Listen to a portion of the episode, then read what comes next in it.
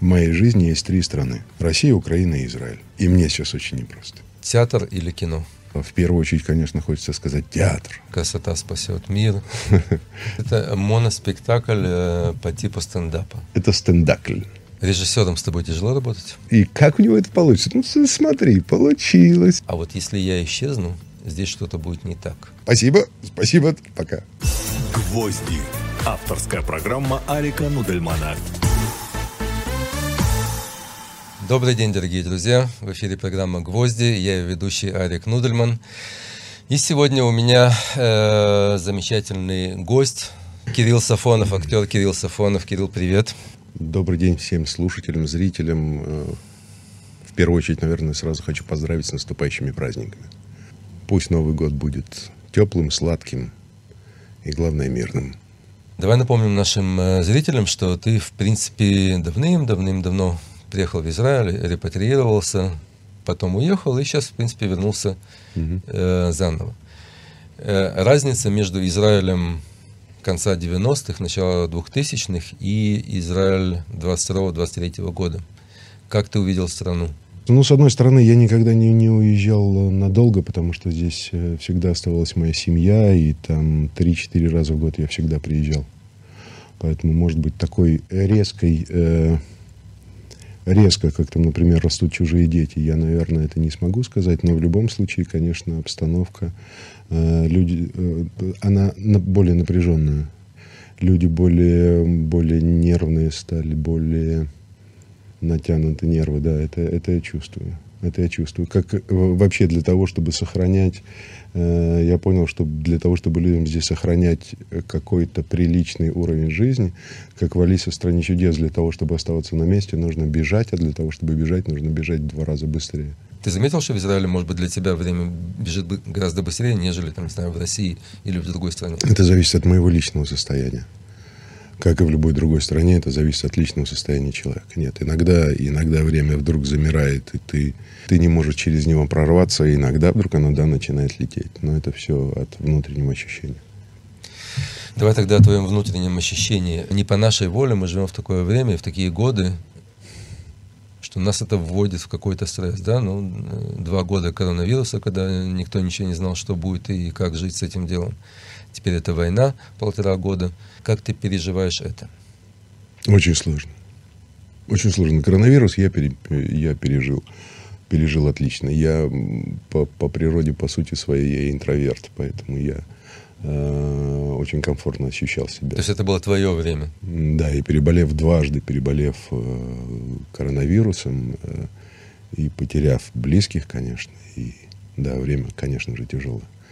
Но я действительно, мне было внутренне, мне было комфортно, можно было не выходить из дома, и у этого было как бы оправдание, что нельзя.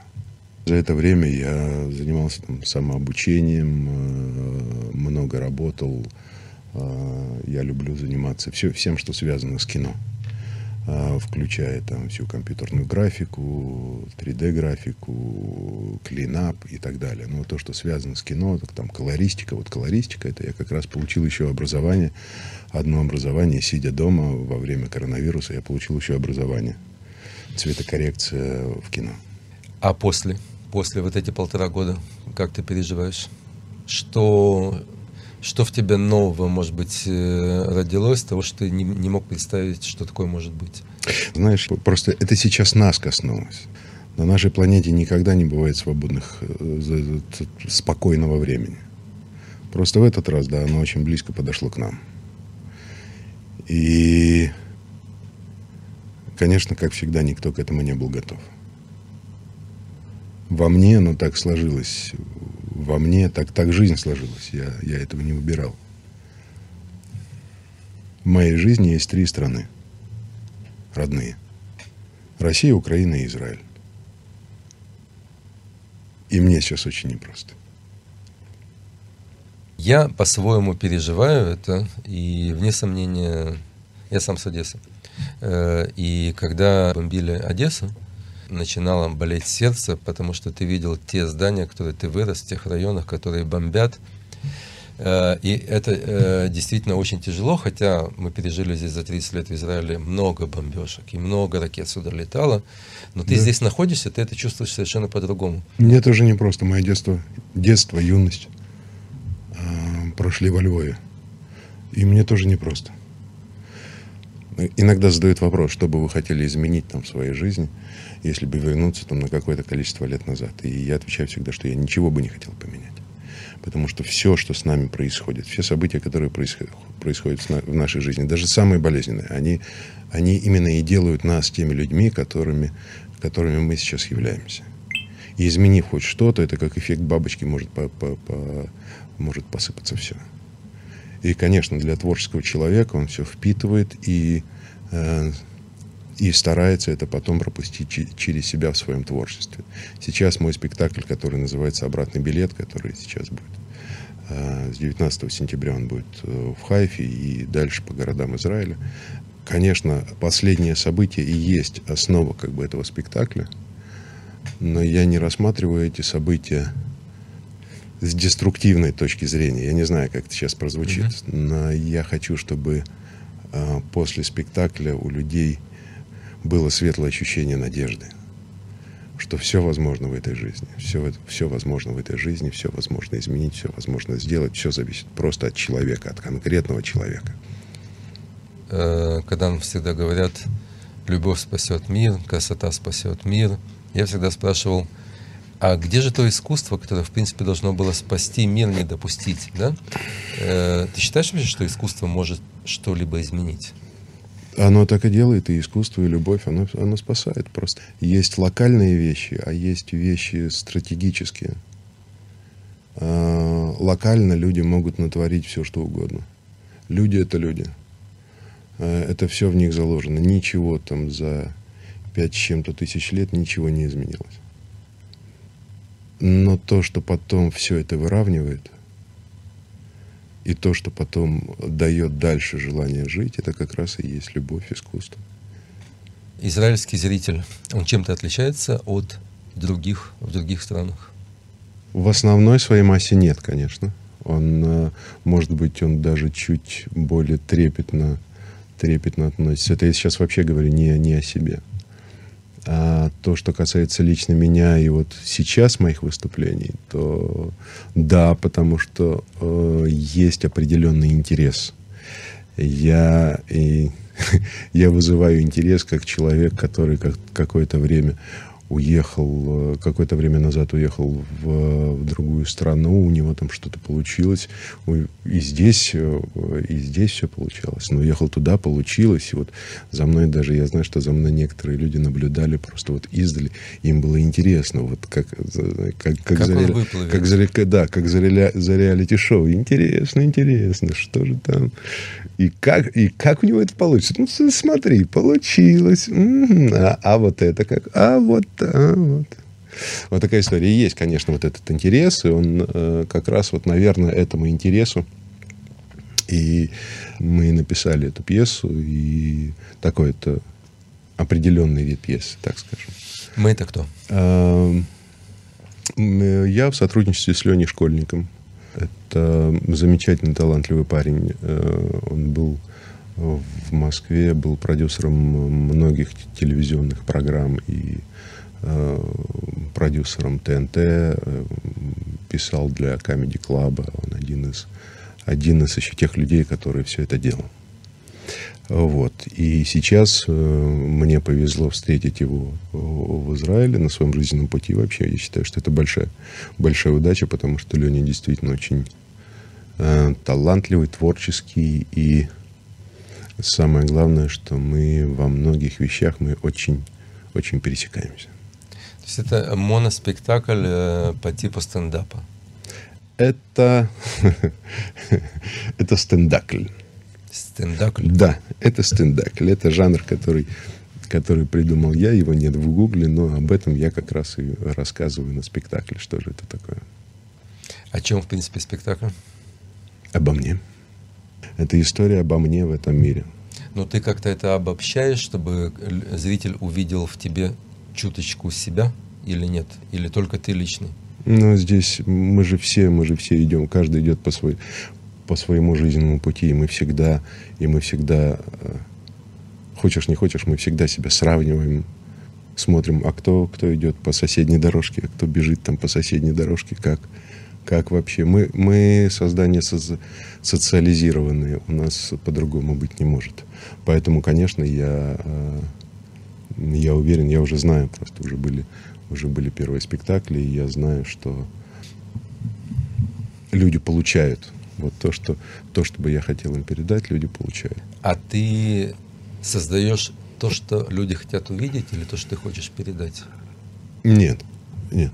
Но есть такой, э, есть такой э, заповедь такая актерская, театральная заповедь, что нельзя идти на поводу у зрителя.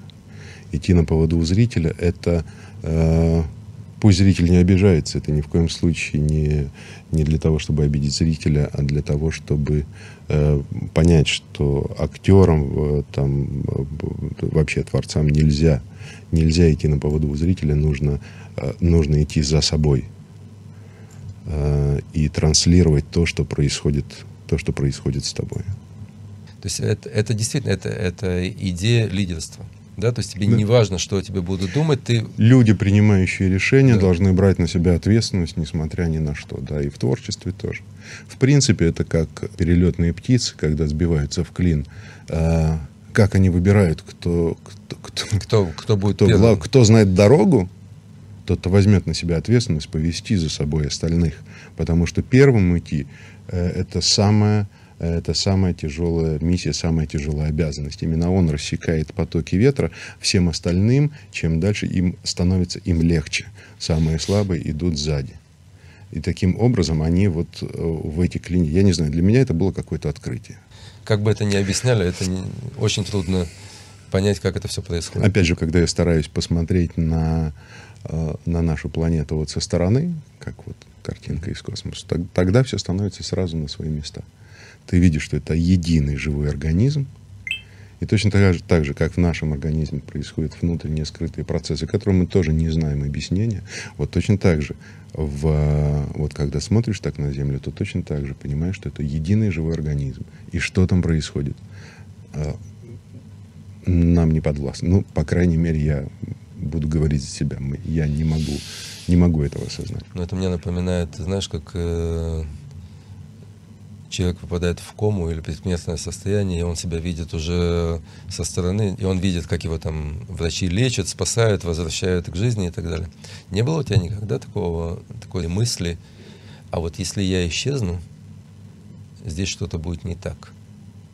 Мы все уйдем, ни, никто не останется. Так, так уж э, так уж заведено, надо просто это с детства понимать, что жизнь так устроена. И в том, что мы уходим, это естественный процесс. Мне кажется, что, мне кажется, что скандинавы в этом плане ушли дальше всех, древние скандинавы, в осознании смерти и отношении к ней. Мне, мне очень нравится это отношение. Тебе важно, что ты оставишь после себя? Важно, но мне важно, это в основном касается моих близких. Моих близких, моей семьи. Я знаю, что все проходит, все рассыпается в пыль. И единственное, что я могу сделать, это я что-то могу сделать для своих близких. У меня нет желания войти в учебники истории или, или там, чтобы мне поставили памятник. Нет, такого нет. Ты воспитывал детей? Или ты из тех отцов, которые дают возможность по течению идти? Не надо воспитывать детей. Нужно просто жить свою жизнь и показывать детям пример. Они все сами возьмут, все, что вот им нужно. Сто процентов так и воспитывал дочерей. Да? А в... это, это дочка? Нет, как, нет, там, нет, нет, здесь, здесь работники, здесь нету детей. А, нет, я просто так показал, как будто вот... Не, не, я так просто образно показал. Нет, именно так я и воспитывал, чтобы дети на примере того, как существует наша семья, как ведет себя папа, мама, они сами учились и взяли что-то хорошее. Если есть хорошее, чтобы они это взяли. Но по сути это вообще правильно, потому что если, если ты пытаешься привить детям одно, но себя ведешь по-другому, ничего, кроме э, диссонанса у ребенка это не вызовет. И он только поймет, что при, при, при одном поведении можно проповедовать что-то другое. И вырастет с этим знанием. И это в нем будет некий раскол, который потом неизвестно в какую сторону, в положительную или в отрицательную, потом разойдется дальше. Трепет на сцене. У тебя еще есть такое Всегда. понятие перед тем, как ты выходишь? Всегда. У меня в «Современнике» даже э, был свой намоленный уголок, куда я всегда уходил перед спектаклем, потому что для меня это, да, для меня это каждый раз как, как в первый. Я жутко переживаю. Я боюсь. Но именно это ощущение, именно это ощущение ты должен перебороть для того, чтобы выйти на сцену, для того, чтобы, для того, чтобы получилось если ты будешь это, к этому относиться уже, если для тебя это будет уже как обыкновенная работа, как, угу. как, э, ну, как, как долг, как, как ежедневный какой-то... Стоять у станка. Ежедневный какой-то труд, то тогда... Мне кажется, что тогда я, я просто сгорю. То есть ничего не останется. Я не смогу. Я не смогу на сцене, я ничего не смогу. Актер — это не зарплата, да? То есть э, деньги важны, конечно, но материал гораздо важнее. То, что делаешь. Актер это не про это не про деньги, но деньги важны как монетизация того, что ты делаешь. В принципе, в принципе, как и, наверное, э, у всех в этой у всех в этой жизни. То есть это есть какое-то вот монетизация, монетизация своей жизни, так, такое слово монетизация какое-то, с одной вошло стороны... Вошло в нашу жизнь. Да, вошло в нашу жизнь, но с одной стороны как бы много объясняет, с другой стороны в нем есть что-то такое э, пафосно-попсовое, но э, действительно это так. Мы все монетизируем свою жизнь в том или ином виде. И, конечно, это очень важно. А вот эта монетизация, она может быть, она может быть, она может выражаться в деньгах, она может выражаться в других каких-то вещах. Но это очень важно. Очень важно понимать, что то, что ты делаешь, это, эм, это что люди это ценят, люди это понимают, э, и что ты важен, нужен. Мне кажется так. Но тогда ты, кроме актера должен быть еще немножко менеджером, немножко бизнесменом. У меня, да, э, мне, мне как бы приходится быть не и актером, и немного менеджером, потому что я, опять же, эм, привык двигаться самостоятельно и планировать свою жизнь, выбирать проекты, э, выбирать проекты, выбирать направление, да, куда идти, уже приходится выбирать самостоятельно, то есть некому подсказать. Есть актеры, которые, э, для которых вот главное это быть актером, а остальные вещи они доверяют другим. Э, мне приходится это делать самостоятельно. Театр или кино? Нет такого. Ну, нет такого выбора. И то, и другое? Конечно. Ну, для меня, для меня, я, я не знаю, просто театр, наверное, э, более престижно, так как это более тяжкий хлеб, поэтому в первую очередь, конечно, хочется сказать театр. Но кино тоже это очень непростой хлеб, а по, а по ощущениям э, в момент работы э, я не могу поставить. Я не могу поставить между ними знак равенства, и я не могу их как бы э, сталкивать. Наверное, это какие-то две параллельные вещи, которые могут не пересекаться. Мне так кажется, что mm-hmm. театр для многих актеров это все-таки более действительно статусная какая-то вещь. Кино, мне кажется, там адреналин немножко другой. Ты там отснялся, ты в принципе даже не знаешь, что ты сделал, потому что резать потом будут другие, mm-hmm. компоновать будут другие, и ты сидишь и ждешь это чудо, которое ты сам первый раз увидишь, не зная, как, как это произошло. Мне кажется, все-таки это разные немножко вещи. Ну, конечно, нет, это, конечно, разные вещи конечно, разные вещи. Да, и кино это более, э, более производственная вещь. То есть кино это скорее больше похоже на большое производство, на котором трудится много-много людей, намного больше, чем, чем в театре. Да, конечно. И там очень много вещей, там как бы ответственность, она немного разбивается. То есть э, э ответственность за разные участки работы несут разные люди, но я говорю только о своей работе, ответственности за то, что делаю я за то, что дел, должен делать актер. В основном я не, не, не буду лукавить, но в основном я уже на площадке знаю, э, представляю э, качество, качество финального материала. Режиссером с тобой тяжело работать? Бывает. Бывает. Здесь, э, здесь уже нет. Однажды, однажды я как-то сказал, что я спокойно могу ссориться с режиссерами, и это стало как-то притчей во языцах. Но это не так. Это э, есть, э, есть работа, которую нужно выполнять, за которую ты несешь полную ответственность. Это твоя ответственность. Если возникает пустое место, его нужно заполнять. Его нужно заполнять собой. У меня есть э, очень много примеров э, и, с, и с одной, и с другой стороны. Хорошо, когда есть гармония. Да? Но есть проекты, вот, где нужно действительно заполнять собой и отодвигать людей, которые мешают тебе выполнять свою работу. Такое тоже бывает. Но есть и другое, когда ты знаешь, что человек берет на себя ответственность. Да, в моей, в моей жизни это почему-то две замечательные женщины. Валерия Гай-Германика и Алена Звонцова. Женщины, которые точно знают, чего бы они, чего они хотели на площадке, они это слышат, они слышат, им даже смотреть не надо, они могут вот так вот слушать и понимать, что, что происходит. И тогда ты, как актер, ты начинаешь расслабляться, ты просто доверяешь. Ты начинаешь доверять режиссеру. И вот этот момент доверия для актера очень важен, потому что тогда ты, да, тогда ты становишься свободнее, ты, ты становишься спокойнее. Но вот этот вопрос доверия, конечно, это непростая штука. Когда тебе присылают какой-то материал, сценарий, ты на него обращаешь внимание или те, кто будут создавать это? Опять же, все вместе. Здесь я, здесь я включаю то, что называют, то, то, что ты назвал менеджер, менеджер-актер. И я просто раскладываю это как бы, ну, будем говорить условно так, раскладываю как бы по корзинам. А, да, может быть, может быть, хорошей команде – хорошему режиссеру, хорошей продюсерской команде, хорошим, э, хорошим актерам, которые будут сниматься вместе с тобой. Да, может достаться э, непростой сценарий, но ты знаешь, что вот эта команда с этим справится. И ты на это с легкостью идешь. Иногда ты понимаешь, что плохой команде достался плохой сценарий, и приходится от него отказываться. Это самые больные. У меня был, у меня был э, такой один случай в жизни, когда я отказывался от сценария, зная, что я просто не смогу работать с этими людьми. Я знаю, они выпустились, проект был достаточно, достаточно популярным, но в любом случае, как, до сих пор я там посмотрел первые там, несколько серий, я не смог смотреть дальше, потому что я видел ту гр- грандиозную разницу между тем, что я читал, это был один из лучших сценариев, которых я прочитал там за, за определенный период времени, и вот эта вот огромная разница между тем, что я прочитал, и тем, что я видел.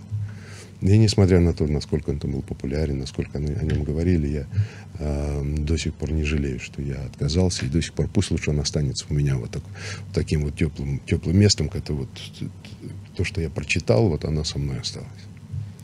Э, раньше художественные фильмы снимали, ну, по полгода, по году. Но все-таки это были такие не бизнес-проекты, а все-таки было государственное кино. Сегодня очень быстро все снимается. Во-первых, сейчас просто технологически это возможно делать намного быстрее. Тогда снималось э, только на пленку, и нужно было ждать, когда перезарядят, перезарядят бобину, нужно было готовиться э, там целый день для того, чтобы снять небольшой кусок, потому что пленки уже не осталось и так далее. Очень много вещей, которые сейчас просто они, э, так как да, так как технологически развивается кино, развивается э, одна из самых таких, наверное, индустрий, которая развивается быстрее всего, э, так как она является какой-то тоже прогрессивной, прогрессивной индустрией, то это просто сам процесс, он более, более, более комфортен, более удобен и более технологически выгоден. Поэтому, поэтому сейчас это все можно делать намного, намного быстрее. А с точки зрения в, вживания, вживания в образ, эм, ну, наверное, время, которое ты проводишь в этом образе, наверное, имеет значение. Но важнее, наверное, то, насколько он все-таки в тебя попадает.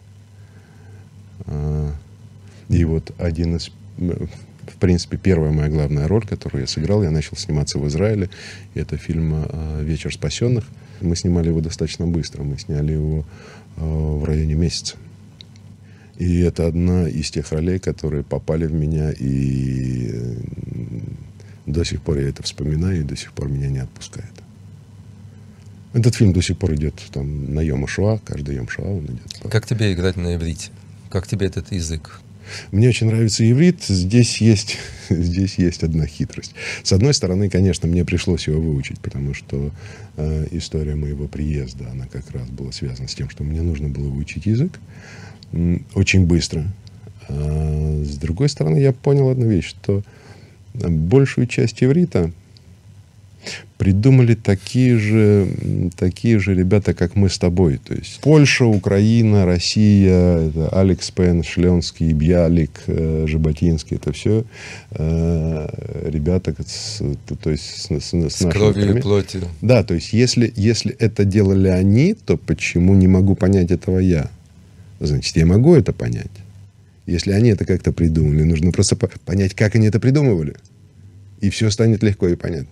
Да, и видите, он такой, как конструктор, очень легкий. Если в тот момент, когда ты понимаешь, как он построен, все очень Есть просто. боязнь. Есть боязнь, особенно для людей, которые выросли в другой культуре, в другой культуре э, слева направо, а не справа налево. Э, есть, в первую очередь, это, конечно, боязнь и шок, когда ты видишь эти буквы, людей что-то внутри останавливает, у них есть ступор. И это психологическая вещь, от нее нужно просто избавиться. Главное внутри как-то перестроить, вот, э, открыть какую-то открыть какую-то дверь, которая там зак, за, закрывается в страхе закрывается, когда видишь вот э, какую-то странную вязь э, справа налево. Вот это наша израильская свобода, практически вседозволенность. То есть вот этот кайф свободы, когда ты не думаешь, а как ты выглядишь, а что о тебе подумают, и важно, скорее всего, что у тебя внутри, ты знаешь, чем ты обладаешь, и абсолютно не важно, как ты выглядишь. Мне кажется, что в Израиле этим выигрывает. Ну, сейчас, как, кстати, это понемногу меняется, и в Израиле тоже. И уже появляются э, там, неоправданно дорогие машины, типа Ламборджини и так далее. То, что там 15-20 лет назад воспринималось как признак э, дурного тона, то сейчас это уже воспринимается как э, знак роскоши и и, и уважение. Потому что очень много легких денег сегодня в мире. Возможно, возможно. Я не, я, не, я не могу об этом говорить. Я могу говорить, например, о, о своем ощущении. Вот то, что ты сказал сейчас про, э, про Израиль, про свободу. Свобода вообще это очень большая условность. Но если говорить конкретно вот о себе, который вырос там, э, вырос в Советском Союзе, и приехал в Израиль, то да, я, конечно, чувствовал эту разницу, потому что я вырос. Опять же, я не говорю там, как мы вырастали. Если кто-то почувствует, что у него то же самое, замечательно. Но я говорю про себя, что мы все время были, я все время был в какой-то сравнительной характеристике. Есть я, а есть общество. Да, и есть, и ты должен чему-то соответствовать. И ты все время, вся твоя жизнь, она только и происходила, что ты все время себя корректировал, как бы, э, как относительно чего-то. В Израиле же это происходит совершенно по-другому. В Израиле дети так, э, дети так воспитываются, что они с детства понимают, что я — это и есть общество. И это, на мой взгляд, большая принципиальная разница. Никогда ты э, наблюдаешь себя со стороны, и все время, и все время вот эта вот сравнительная характеристика, и ты в ней живешь, и ты тратишь на нее большую часть своей жизни, своих нервов, своих переживаний. И когда в Израиле дети вырастают, они понимают, что я и есть общество. Поэтому, да, иногда это может доставлять тебе дискомфорт, когда вдруг два человека просто остановились на выходе из магазина и начали разговаривать. На этом уже очередь столпилась, никто не, не, не может выйти, они стоят, разговаривают.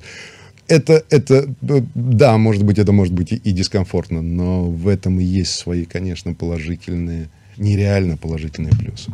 Потому что для людей, конечно, это намного...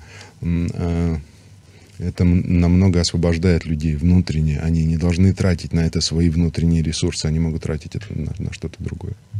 Вот мы сейчас э, последние полгода наблюдаем в Израиле действительно огромную напряженность в гражданском обществе. Mm-hmm.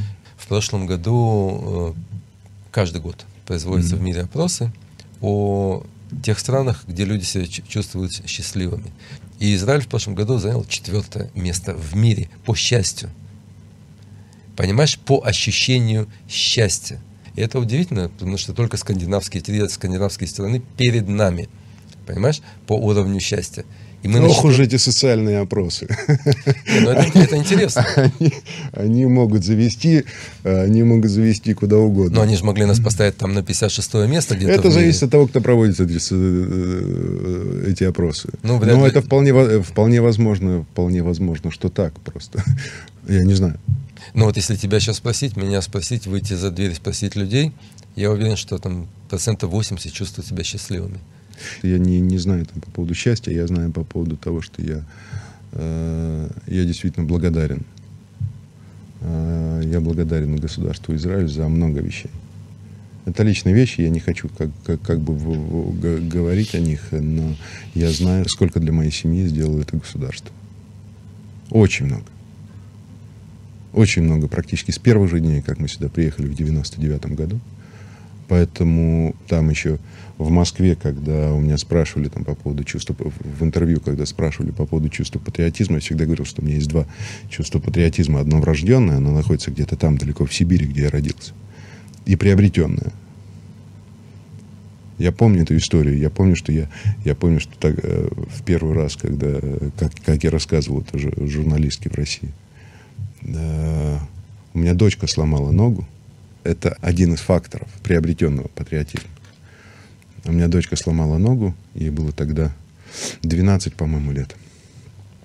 Э, скрученный перелом, достаточно сложный, и каталась на роликах. И как только ей поставили, э, как только ей поставили э, легкий пластиковый гипс, чтобы она могла передвигаться, ее класс перевели с верхнего этажа на нижний. Просто для того, чтобы, Ей просто для легче. того, чтобы, чтобы а, она могла ходить в школу. Для меня это был шок, потому что я не мог представить себе в своем советском детстве, чтобы кто-то из, из учителей оставил свой класс и, обустроенный и перешел бы на, на какой-то другой этаж для того, чтобы э, для того, чтобы один ребенок мог посещать школу. Но больше всего меня еще удивило, я как советский, я же сразу купил какую-то э, бутылку и коробку, Шоколадку и, отнести и коробку конфет отнести учительнице. И как она смотрела на меня, она смотрела на меня, там даже был, там даже был какой-то страх. Она смотрела на меня, не понимала, что, что, я, что я от нее хочу. Я пытался ей объяснить, что просто нет, это, это просто для меня очень большое событие, и я, и я вам благодарен. А она как бы... Спасибо, спасибо, пока. Давай в конце еще раз о твоем спектакле, где он будет проходить обратный билет. Он сейчас начинается 19 числа, он будет в Хайфе, потом он будет э, в Ришине, в Тель-Авиве, в, в, в Кармеле, во многих городах, э, во многих городах Израиля. Сейчас, по-моему, у нас там только 6, 6 или 7 городов. Э, С Божьей помощью по- по- поедем дальше. Вот на, этой, на этом предложении с Божьей помощью, я думаю, мы закончим на сегодня. Кирилл, огромное спасибо, что был у нас. Большое спасибо. Приехал. Спасибо за интересный разговор. На самом деле я не знал, о чем будет разговор и, и переживал. Спасибо за интересный разговор. Спасибо тебе. Дорогие друзья, увидимся, услышимся на следующей неделе. Всем пока-пока.